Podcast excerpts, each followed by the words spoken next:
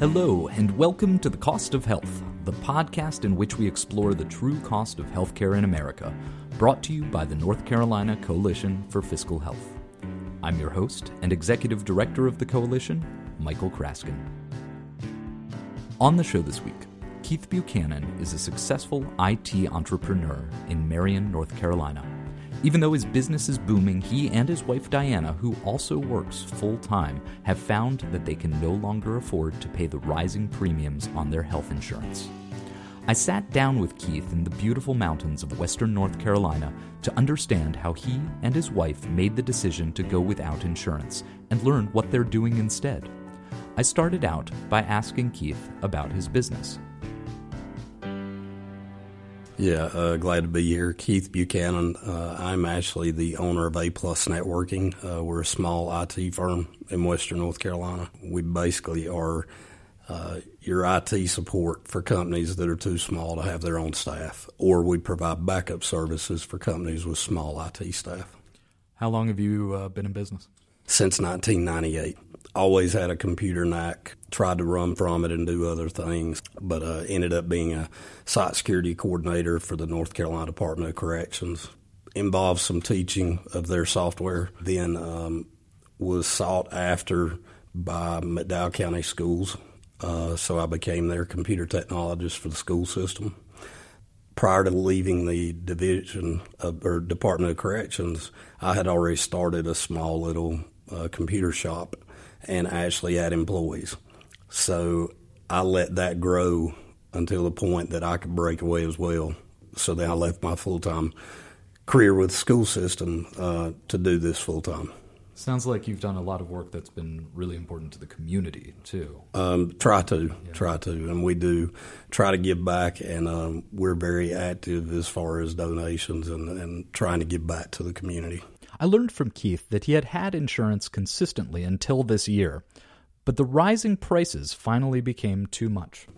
So the short of it was, it had become extremely um, expensive for us to continue as far as our copays out of pocket and insurance premiums were reaching $30,000 per year for my wife and I, um, who were both working full time jobs, and that was far more than our mortgage payment.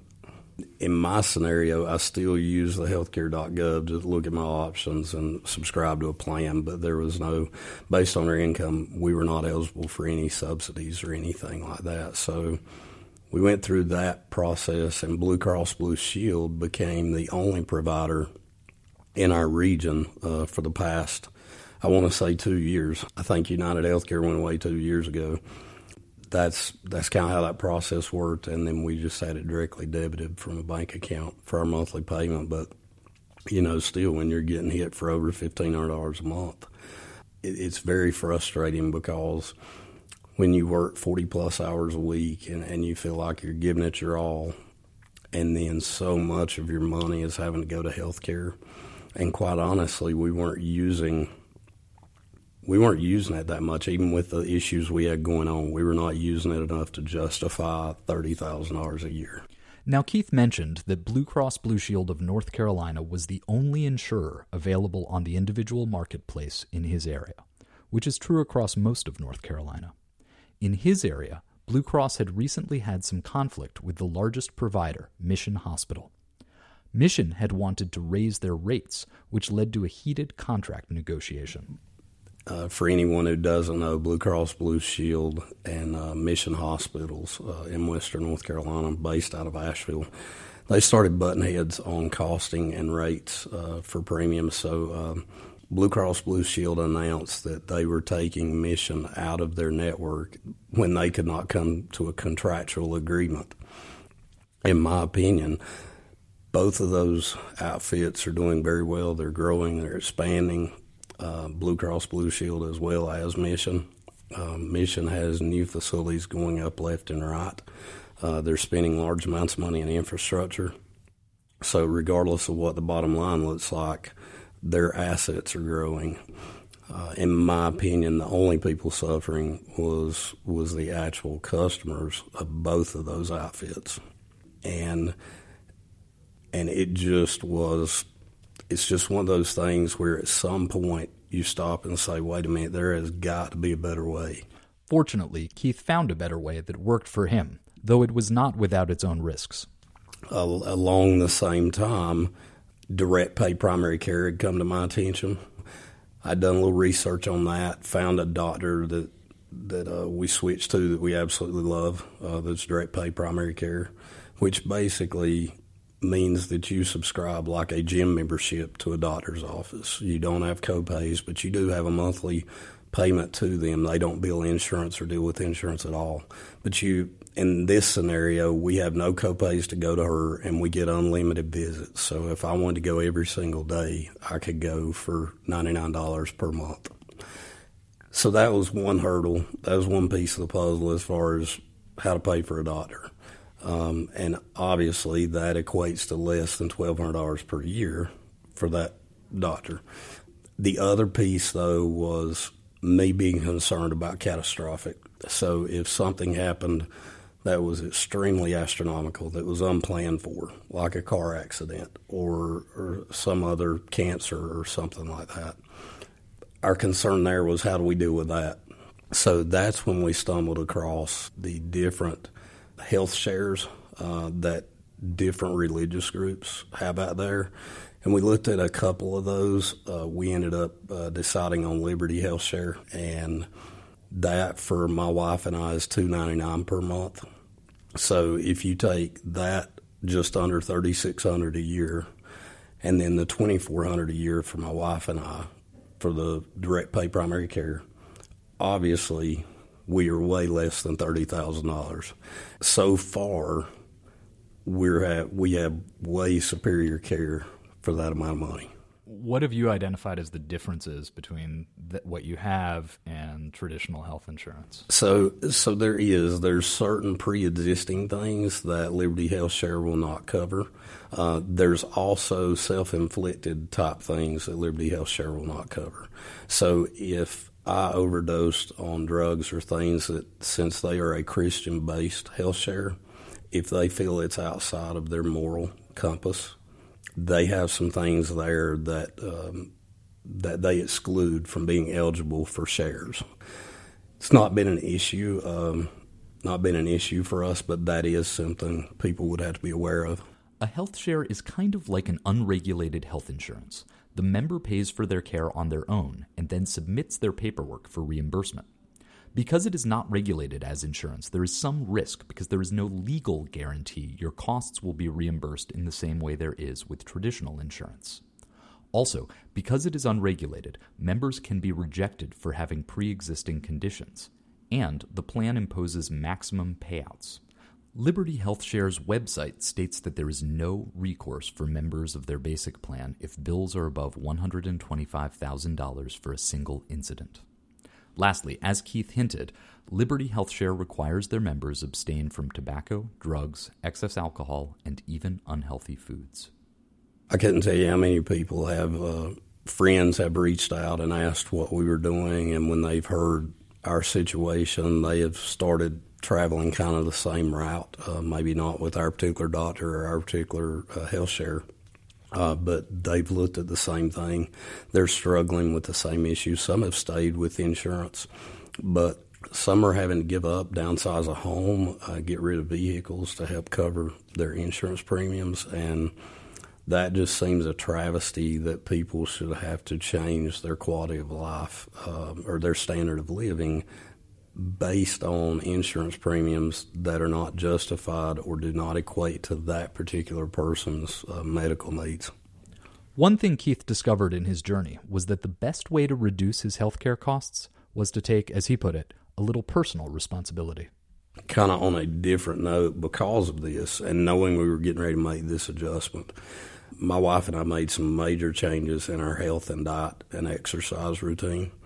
Basically, was non-existent for me prior to this switch.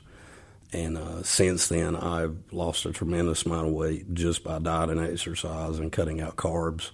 Come off all my medications that I was on previously, uh, which included three blood pressure medicines, uh, CPAP, And now that I'm down 70 pounds, I'm off all of those, and that's just been since October 2nd. So uh, it's been a phenomenal journey. And I think me knowing this upcoming year, I was going to have to be a little more responsible for my health. And it turned out that my diet and exercise and the, the way I was treating my body was causing some issues. So it, it's really strange, but this whole process has made both of us way more healthy, my wife and I. So it's been a blessing in disguise. I thought if I was eating something that said whole grain, I was good to go. Carbs and pastas and that type of stuff were a huge enemy of mine. So I really cut back on fried foods, uh, French fries, bread, all that stuff. I still enjoy some of those things on occasion, but I do it within reason and I do it within my eating window.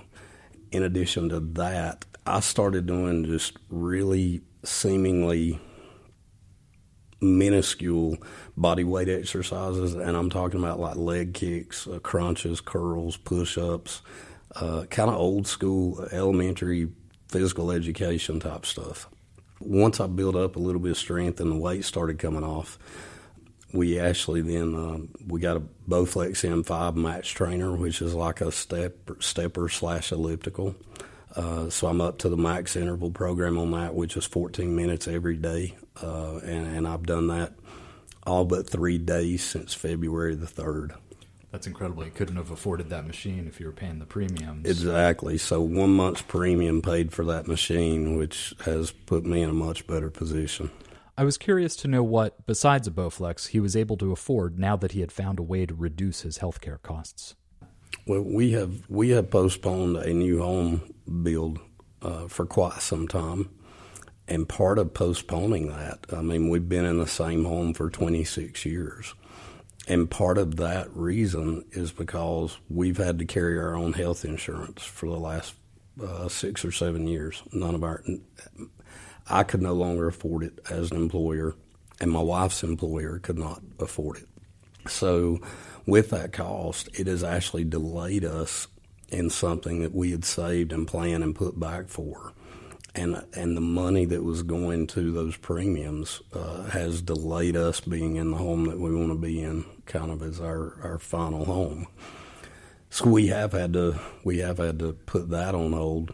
So think about it. The money the Buchanans had been putting towards healthcare would have been going into creating their dream home, which would have meant more money going into the local economy in the form of real estate, construction jobs, including plumbing, painting, electrical, and don't forget all the money they would have spent on new furniture and decorating. I do think something has to give because the way I see it, the average middle class in America can't continue to carry the burden for a lower income or non insureds as well as possibly elderly.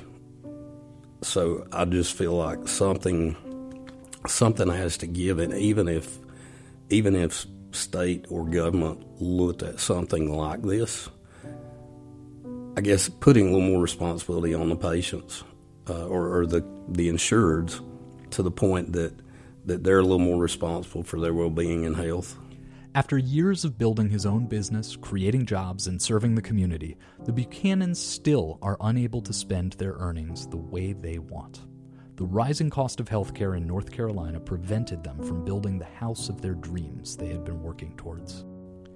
The Buchanans are hardly alone. Each dollar that every North Carolina family puts towards healthcare is a dollar they can't spend the way they want in their own local communities. And every year, more and more of our income goes towards healthcare costs.